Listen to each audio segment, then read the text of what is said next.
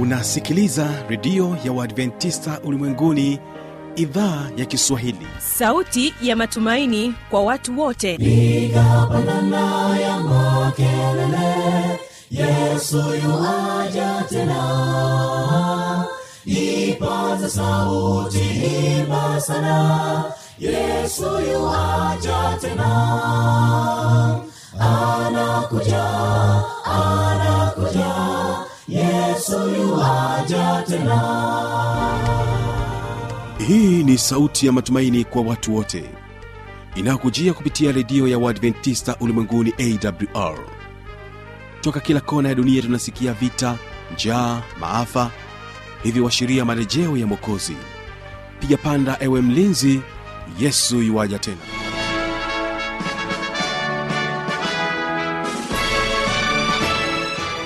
hujambo na karibu katika matangazo yetu kupitia redio ya adventista ulimwenguni awr hii leo utakuwa nami mtangazaji wako kibaga mwaipaja. Nikukaribishe sana katika kipindi kizuri cha sera za ndoa.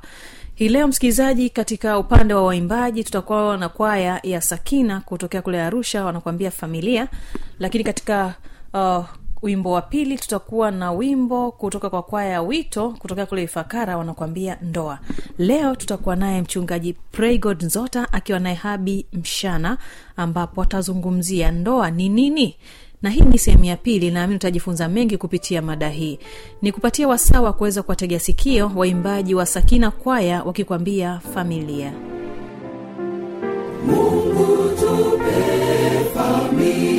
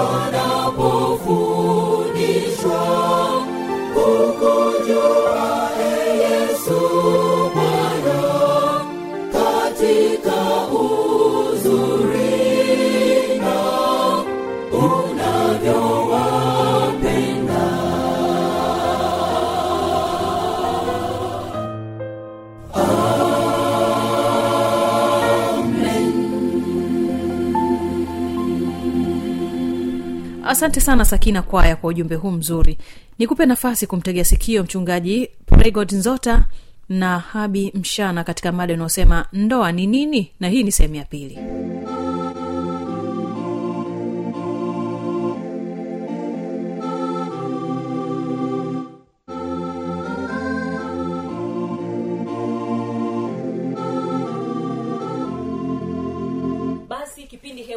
kipindi cha sera za ndoa na tunaye mtumishi wa mungu mchungaji praygod nzota kwa ajili ya kuhakikisha ya kwamba tunaelewa vizuri kile ambacho mungu amekikusudia kuhusiana na ndoa zetu. Mchungaji hapa kuna jambo uligusia kuhusiana na kuambatana lakini pia na kuwaacha wazazi. Hivi tunaposema kuwaacha wazazi umefafanua pale umeeleza kwamba uwe na hiki na hiki ujitegemee. Ili ili wengine wasije wakaleta ku, kujichanganya hapo maake wakatelekeza kabisa eh, wazazi tuliambiwa tuwaache sisi tuko huku msituguseguse msitufatefate hapa ambapo neno linasema kwamba utaachana na wazazi wazazi wako maana yake ni nini hasa? Ya kama nilivyogusia mwanzoni hasa kwa wale ambao wanaelewa katoto kakishafikisha miaka miwili kanaachana na mama yake. Kuachana na mama yake sio kwamba hawaheshimiani lakini ni kwamba sasa atakula ugali na maharagwe hata nyonya tena kwa nani kwa mama. Na wewe mvulana kufike siku ambayo hutanyonya tena kwa baba na mama. Utakuwa unaenda kuchukua pesa zako mwenyewe benki au kuvuna vitu vyako mwenyewe kwenye shamba. Sio kumwambia tena baba nikatie elfu tano hapo e, nkanunue unga. Ehe. nafikiri umenielewa hapo. Ya nafikiri hapo umeeleweka vizuri. Yeah. kwa hiyo sio kwamba wazazi tunawatelekeza hapana. Tunawasaidia tunakuwa nao pamoja kwenye mambo mengine yote. Lakini kuhusiana na kutegemeza familia zetu basi tunatakiwa tuwe ni watu ambao tunajitegemea wenyewe. Na jambo la kuambatana leo kuna changamoto kubwa ambayo inajitokeza kwenye ndoa. Hawa wanakuwa huku huyu anakuwa huku. Yaani mke mume wanakaa sehemu mwisho wa nchi mwisho wa nchi eh? yaani kaskazini kusini. Ili linakuwaje kwenye kuhusiana na kuambatana? Tunaposema kuambatana maanaake nini hapa? Okay hapa katika hali ya pekee kuna anasema mtu ataambatana na nani? Na mkewe. Nao watakuwa mwili mmoja. Sasa katika ile hatua tunayoita kuambatana ni kwamba wewe umetoka kwako na huyu katoka huku mmekutana na mnaanzisha nyumba yenu. Sasa mkiambatana ina maana kwamba kama nchi inapeperusha bendera yake yenyewe. Kwa hiyo hupangiwi tena na baba kwamba leo utakula nini leo utafanyaje sasa katika sehemu aliyouliza swali ni sehemu kwamba tayari mmeshaoana na mnaendelea na maisha. Sasa hii ni jibu vizuri sana kwa vile kuna watu wengi wanaelewa serikali yetu vibaya na ni serikali sikivu. Kule nyumbani kwetu ingawa baba na mama wanapendana kukishakuwa asubuhi baba anaenda kwenye pamba yake au kahawa yake au kwenye mradi wake wa kupasua mbao na mama anaondoka kwenda kuchimba nini viazi. Sasa na wewe mume na mke mkishaoana mnatakiwa muwe na uchumi wa familia. Sasa tanzania ni, ni eneo letu dogo. E, ndio kijiji chetu. Utakuta baba na mama wanapendana nyumba yao iko hapo lakini wanatembea huyu akakate kuni huyu akalime jioni ndiyo mnapokutana. Sasa kuna wakorofi wa siku hizi wanatafsiri mambo kwa hali ngumu kupita kiasi basi unakuta wanasema kwamba kama huyu yuko huku na mimi yuko huku basi ni talaka. Lakini katika hali ya pekee ulimwengu unavyobadilika lazima uelewe kwamba kwa sasa kuna usafiri kuna magari kuna kila kitu. Kwa hiyo utakuta kwamba ukiwa morogoro unaweza ufanye kazi dar salaam. Na kusafiri ni masaa machache sasa kama mzee wa zamani alikuwa anaweza atembee kwa miguu kwenda kwenye shamba lake eh, aachwe kutwa basi na siku hizi mambo hayo yapo kwa namna nyingine. Na nikemee sana usabato unasema siku sitafanya biblia inasema siku sitafanya kazi. Kwa hiyo hizi siku sita hizi fanya kazi. Lakini utakuta wengine siku sita hataki kufanya kazi. Anataka abembeleze mke abembeleze mme wavivu kama hao hawakubaliki kwenye kanuni ya mungu. Kwa hiyo kama serikali imekupangia kazi ya arusha na mke yuko morogoro chapa kazi mpaka watu wajue wewe kweli unawajibika. Na kama unampenda mkeo basi kazi inaisha ijumaa. Basi jumaa jioni pale pakia gari nenda morogoro ingawa uko arusha sabato na jumapili kuwa na familia yako. Usiwe mtu wa kuchanganya mambo ili utegee uvivu wako. Kwenye kwenye mithali kuna mahali anachekesha sana na papenda anasema mtu mvivu hata kuweka tonge lake kutoka kwenye sahani apeleke mdomoni anaona ni dhiki. Lakini katika hali ya pekee tupende kuelewa tu kwamba kuambatana ni kwamba mnakuwa pamoja. Na familia yoyote inayopenda kuwa pamoja na kuweka ile ngumu kwamba lazima muwe mkoa mmoja lazima muwe chumba kimoja. Hawajajua maana ya uchumi. Kuna uchumi mwingine utakuta mmeo amepewa kuwa mtu kwenye umoja wa mataifa anasafiri. Lakini wanasema kutengana kule kwa muda mfupi usikuchukulie katika hali mbaya. Na wale ambao wana wivu sana basi usioe. Kwa vile mwenzako akienda tu nusu saa unaanza kupata presha asante sana mchungaji kwa ufafanuzi huo. Ilikuwa tu ni katika kuangalia zile hatua za ndoa na, na tumeona hatua uh, za ndoa ambavyo zinaf, zinafaa kufuatwa na tukaona jinsi ambavyo utaacha wazazi utaambatana na na, na mkeo. Na sasa tuligusia kidogo kuhusiana na changamoto. Hebu tuziangalie changamoto ambazo zinajitokeza katika ndoa. Okay wakati nilipokuwa kwenye ndoa changa uh, mi ndoa yangu sasa ina karibu miaka thelathini na tano lakini wakati ule nilipokuwa na ndoa ya ziro mpaka kumi nilikuwa nikisoma ndoa naangalia mambo madogo madogo. Kwa hiyo nasema labda lugha ilikuwa tofauti nini. Na nikisoma vitabu vingi sana duniani utakuta kwamba vinaeleza mambo mengi kama yanayoleta changamoto. Lakini kama mtanzania nipende kutaja wazi kwamba kuna changamoto moja ambayo ndio naiona ni ya msingi ambayo inatuathiri sana tanzania na hiyo ndiyo nataka muweze kuelewa e, katika uchambuzi wangu kama mtu ambaye nimeshughulika na ndoa miaka mingi ni kwamba changamoto kubwa ya ndoa ni kwamba watu hawajui kuwa ndoa ni safari. Unapokuwa kwenye safari kuna changamoto zinazoambatana na nini? Na safari. Sasa wataalamu wana namna nyingi za kueleza zile safari zinazohusika kwenye ndoa lakini mi nitaieleza katika lugha ambayo hata mlei ataielewa.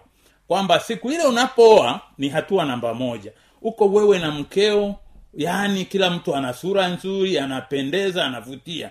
Lakini kuna hatua namba mbili na uelewe kwenye ndoa. Unapotoka hatua moja kwenda nyingine mambo yake ni tofauti na kanuni zake ni tofauti na mwenendo wake ni tofauti. Kwa hiyo unakuta kwamba mnapooana kuna mambo mlipenda kucheza pamoja kukimbizana kucheza mpira kucheza sijui volebo nini eh, kuvuta kamba. Ah, yaani kipepeo wangu haya haya haya haya basi unafurahi. Lakini ukienda hatua ya pili ambayo ni ya mume na mke lakini kuna mvamizi mmoja anaitwa mimba. Sasa haka kajamaa ka, ka jamaa kanakokuja kanakoitwa mimba utakuta kwamba kamebadilisha kabisa ule mtazamo. Kabinti ulipokaoa kalikuwa eh, vijana wanasema umbo la nane kiuno anafunga mkanda. Sasa yule mvamizi kafanya hako katumbo kalikokuwa na kanafungua mkanda sasa ni skania. E, tumbo liko mbele kichwa kiko nyuma. Ha kila mtu anatisha. Sasa usipokuwa na akili timamu utakuta kwamba wengi wanashindwa kuelewa kwamba sisi bado tunapendana lakini kwa vile kuna huyu mjanja akaja huyu ni, tuweze kuishije basi mtu anapokuambia na- najisikia kichefuchefu nipatie hiki. Unasema we mama msumbufu. Unafikiri ni changamoto. Lakini kumbe uko hatua ya pili ya ndoa. Kwa hiyo lazima kwenye hii hatua ya pili uweze kuwa na akili timamu kuelewa mama mjamzito anataka nini na kwa vile nataka mtoto uvumilie matatizo yote yanayohusika. Lakini wengi unakuta kwamba wameingia kwenye raha hii ya kwamba mke kapata mimba na kupata mimba ni muujiza wengine hawapati mtoto lakini unakuta mtu anasema mama kazidi ukorofi. Kumbe ni hatua. Alafu baada ya hapo kuna hatua namba tatu ya mama kajifungua. Kuna rafiki yangu tulimcheka wakati fulani alikuwa mke amejifungua akaanza kuzunguka kwa marafiki. Marafiki mchango eh, shida gani? Mama kajifungua. Watu wakaambia jamani umepata mke alafu miezi tisa ni mjamzito sasa amejifungua.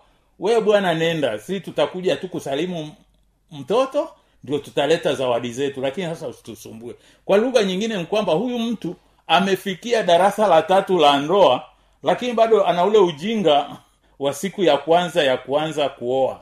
Kwa hiyo sasa ukishakuwa na mtoto kazaliwa lazima sasa uwe na akili timamu. Kama ni nyumba iwe pana kiasi kwamba mtoto ana mahali pa kulala. Meshasikia wakati mwingine mtu ana, amemlalia mtoto. Amemua ni, ni uwaji kwa hiyo lazima ujiandae kwamba najiandaa kuwa na mtoto. Halafu baada ya hapo kuna hatua nyingine ya mtoto ambaye anasoma. Chekechea anakuuliza nini hiki nini hiki nini hiki nini? Sasa mnanisumbua? Hapana hiyo nayo ni hatua.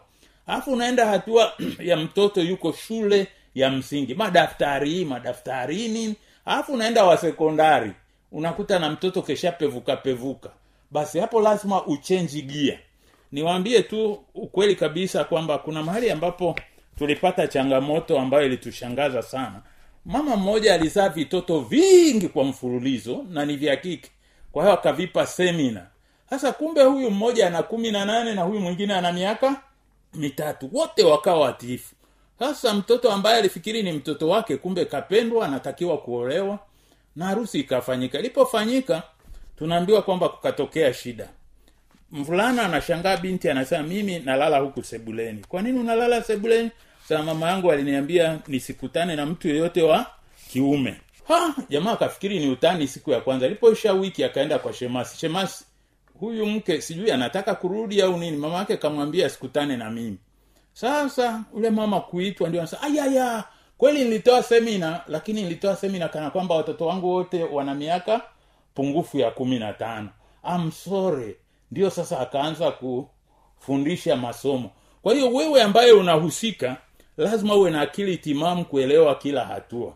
Na labda niwagusie tu kwa vile wengi ni waafrika hamjui hiyo na wengine ni ndoa changa.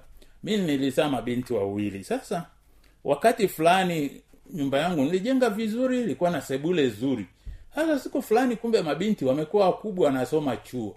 Sasa niko sebuleni nafanya utafsiri wangu kwenye kompyuta nkashangaa kumekuja wageni. Lakini wanavyoongea huyu anasema nasema- nasoma dodoma huyu nasoma university of dar es salaam na binti yangu anasema nasoma bugema. Nkaelewa tu kwamba hapa sina soko hapa. Ni wanachuo wanaongea mambo yao ya nini. Kwa hiyo niliondoka taratibu nkatafuta mahali pa wazee kukaa huko kujificha niwape fursa waongee watu wa vyo lakini utakuta sasa baba wengine watoto wameshafikia umri ambao wanatakiwa wapose na kuposwa. Na kuposa au kuposwa si dhambi ni ile kukaa pamoja waongee na mwishoni watafikia somo hilo. Kwa hiyo utakuta baba mwingine yupo pale pale siku zote.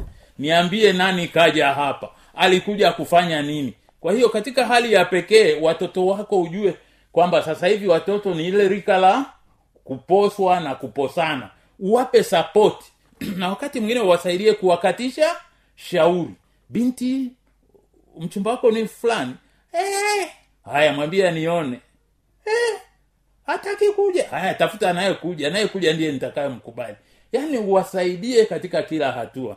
Nafikiri kwa ufupi ni napenda kuambia kwamba changamoto ya ndoa nyingi hapa tanzania inatokana na watu kutojua hatua walizopo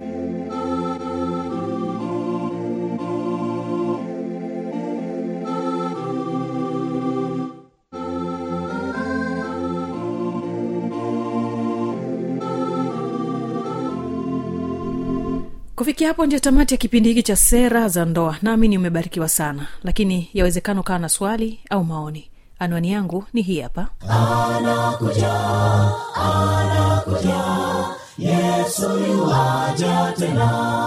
Na hii ni awr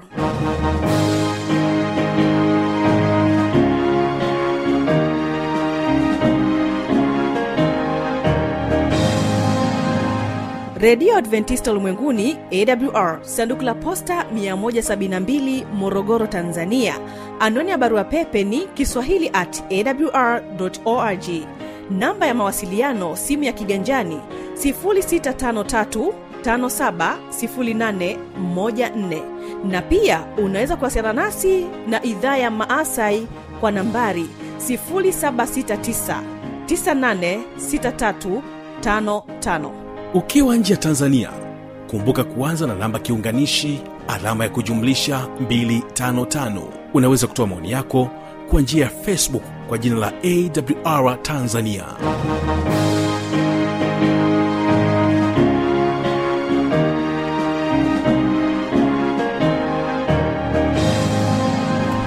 Mimi ni kibaga mwaipaja na hii ni awr hii leo basi tunahitimisha matangazo yetu kupitia wimbo wa kwaya ya wito kutokea kule ifakara hapa mkoani morogoro wakikwambia ndoa. Ila kumbuka tu kwamba kesho ni ijali afya yako na siri za ushindi. Basi tuonane kesho tuonane kesho panapo majaliwa ni mpango wa Mungu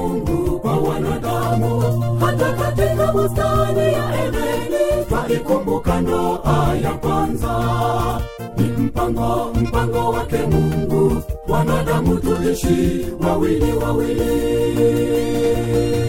Ndoa, ndoa, ndoa ni mpango wa Mungu kwa wanadamu. Hata katika bustani ya Edeni twaikumbuka ndoa ya kwanza. Ni mpango, mpango wake Mungu, wanadamu tuishi wawili. Wawili. Itunze doa yenu, hadi kifo kiwatenganishe. Hivyo vyote vikakome, nyumba yenu iwe mbingunogo, amani na furaha. Iwe kawaida ya maisha. Kwani bado kitambo kidogo. Yesu yu aja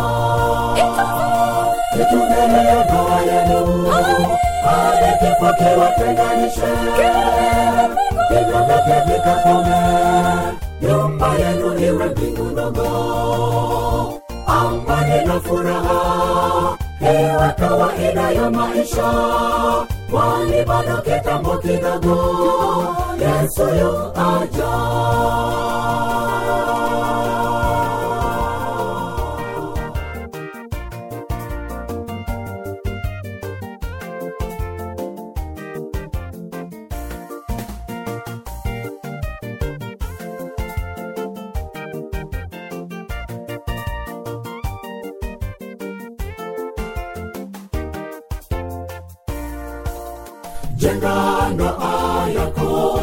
mwamba imara usiyoyumba.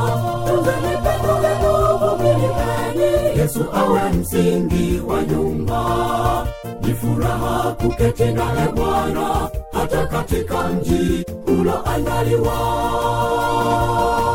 Jenga ndoa yako kwenye mwamba imara usiyoyumba. Pendo lenu vumilieni yesu awe msingi wa nyumba ni furaha kuketi naye bwana hata katika mji uloandaliwa hiyo ndoa yenu hadi kifo kiwatenganishe hivyo vikakome nyumba yenu iwe mbingu ndogo amani na furaha iwe kawaida ya maisha kwani bado kitambo kidogo yesu yu aja. Hiyo ndoa yenu hadi kifo vikakome nyumba yenu iwe mbingu ndogo ambani na furaha iwe kawaida ya maisha kwani bado kitambo kidogo yesu yu aja. Itunze hiyo ndoa yenu hivyo vikakome nyumba yenu iwe mbingu ndogo. Amani na furaha iwe kawaida ya maisha kwani bado kitambo kidogo yesu yu aja.